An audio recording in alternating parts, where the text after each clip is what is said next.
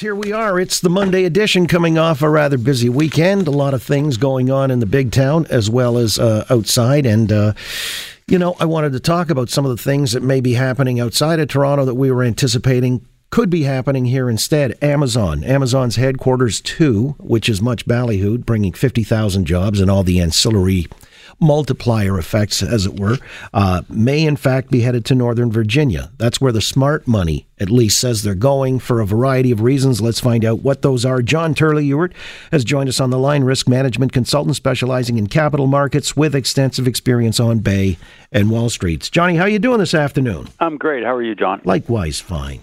So uh, what do you hear? What do you know? Amazon, and why would it be that uh, Northern Virginia would come out in favor uh, or, or rather than Toronto? Well, first of all, it's in the U S, and I don't think there's any doubt that uh, the folks behind Amazon understand the political context of the of our times. A uh, U S company uh, locating a large office with twenty-five thousand jobs outside of the U S would be uh, politically untenable. Uh, I think they're looking at Northern Virginia uh, largely because it's got the infrastructure and uh, I would argue the housing prices uh, that is likely going to attract uh, those twenty-five thousand jobs. And the people uh, really are looking for uh, places that are affordable. And Toronto is, is one of the difficult places to live, as you well know. All right, and so uh, is it only about that, or is it the real estate, besides housing, the real estate for maybe empty office space? I don't know uh, how Toronto's faring. I think our vacancy rate is rather low. Is that a criterion by which Amazon would be selecting? Oh, and uh, there's no doubt about that. The cost of doing business uh, in cities like Toronto or New York uh, are and San Francisco are astronomical uh, compared to some of the smaller centers uh, like you would see in Northern Virginia. There's also a question about what kind of uh, benefits, if you want to put it that way, uh, Amazon is being offered by these jurisdictions. So as you know, just like in the auto industry, there's uh, bidding wars that go on for these uh, these offices now. Uh, I'd be curious to see what was uh, offered to Amazon by, by the folks in Northern Virginia. Well, and Bezos owns the Washington Post. He's hanging around the nation's capital. Uh, I guess, you know, that would pro- the proximity of Northern Virginia. Crystal City is what they're actually saying. I think it's a suburb of Washington. Right. You know, as Oakville is to Toronto kind of idea. Uh, does that have any kind of merit as a consideration? Well, I think there's there's there's no doubt that uh, you don't want to have to travel far, do you? No. You know, having to fly across the country to go from uh, your your newspaper to your uh, your your main primary business is is uh, all, always a nuisance. But I think there's no question that uh, you know Bezos is positioning himself as someone who wants to influence the body politic in the U S. Uh, Buying the Washington Post uh, signals that. I think having offices located in the Washington area signals that. And, you know, this is someone who, as you know, doesn't get along with the current president very well. No, no, he doesn't.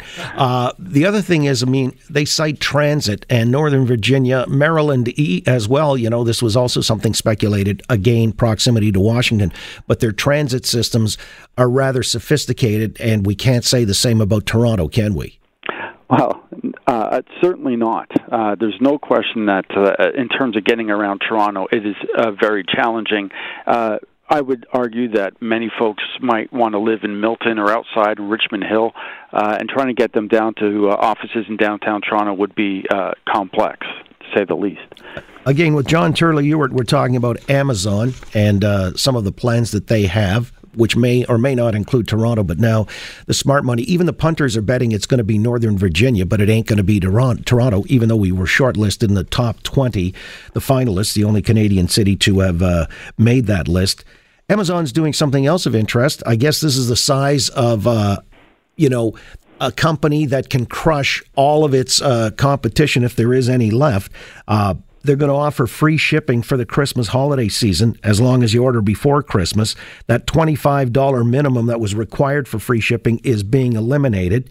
And uh, even where you pay one hundred nineteen dollars a year for a Prime membership, they're starting this offer as of today. Is it about competitive advantage and that they can afford to do this? Well, it's it's it's a lost leader, John. My understanding is that uh, that that uh, no minimum for, for shipping is, is U S only, by the way. So you might want to check to see if it actually applies in Canada. My understanding is, is that Amazon wants to go after Target and Walmart. Uh, both of them, of course, have uh, sh- shipping fees and, and require minimum orders for that uh, shipping to be free. This is one way to, as you run into the holiday season, is to put pressure on your competition to try and crush some of their margins so that uh, as you emerge from that holiday season and you look at uh, you know, the quarter results that, that follow it, see who made the most money. Right. And, of course, we've got right around the bend, too, Black Friday, which is the biggest shopping day of the year, uh, certainly in the States. I mean, Canada's trying to, to follow suit because of the, you know, the competitive nature that people would order online. So right. This is something that, uh, again, we'll see uh, rather quickly how much Amazon does make from dropping their shipping fees. Something else that's happening on the corporate front, Lowe's is closing thirty-one Canadian stores and other locations, twenty stores in the U S. Lowe's bought up Rona out of Quebec uh, just a couple of years ago. I think it was three point two billion dollars or something along those lines. Yep. Uh, what's going on? I mean, is this just, again, the nature of capitalism and retail and consolidating? Well, I, you know, look, we've got a, a flat housing market right now. We have uh, higher interest rates. Uh, whenever you have a merger, there's always a possibility of being overstored, if I could put it that way. There's thirty-one Canadian stores that are being shut. twenty-four of those are branded uh, as Rona stores. According to Lowe's, twenty-seven of those are underperforming. Uh, and, and so basically, whenever you go into a merger, you give uh, your various uh, operations a chance to show their stuff, so to speak. And in this case, I think Lowe's has seen thirty-one stores as uh, a way to reorganize, and of course, twenty in the States. Uh, you know, their stock has been under pressure. It's down from about one hundred ten U S to uh, just around ninety-seven over the past month. And like I say, with flat housing and higher uh, interest rates, it's, you know, you're not moving a lot of uh, those uh, those those goods out of the Lowe's stores right now. So they're they're basically making sure that they maintain their profits. Yeah, well, nine in Ontario are shutting, and uh, a number of them in our area in the G T A. The Rona in Mississauga's Westdale Mall is closing. Uh, the one on Lakeshore Road in Mississauga is closing. Mm-hmm. Uh, Peterborough. Uh, the Lowe's at North York in Centerpoint Mall at Young and Steeles, that's also closing. I noticed two in Sault Ste. Marie, a Lowe's and a Rona. I mean, they're overserved. That's the word you were using, overserved. Right. I've got to ask you finally, because I know I saw you in attendance Friday at the Monk debate. Oh, yes. and, uh, you know, what was your takeaway from that in general? Just a broad overview, uh, notwithstanding, of course, the protests outside and some inside that sort of went off half-cocked, it seemed to me anyway.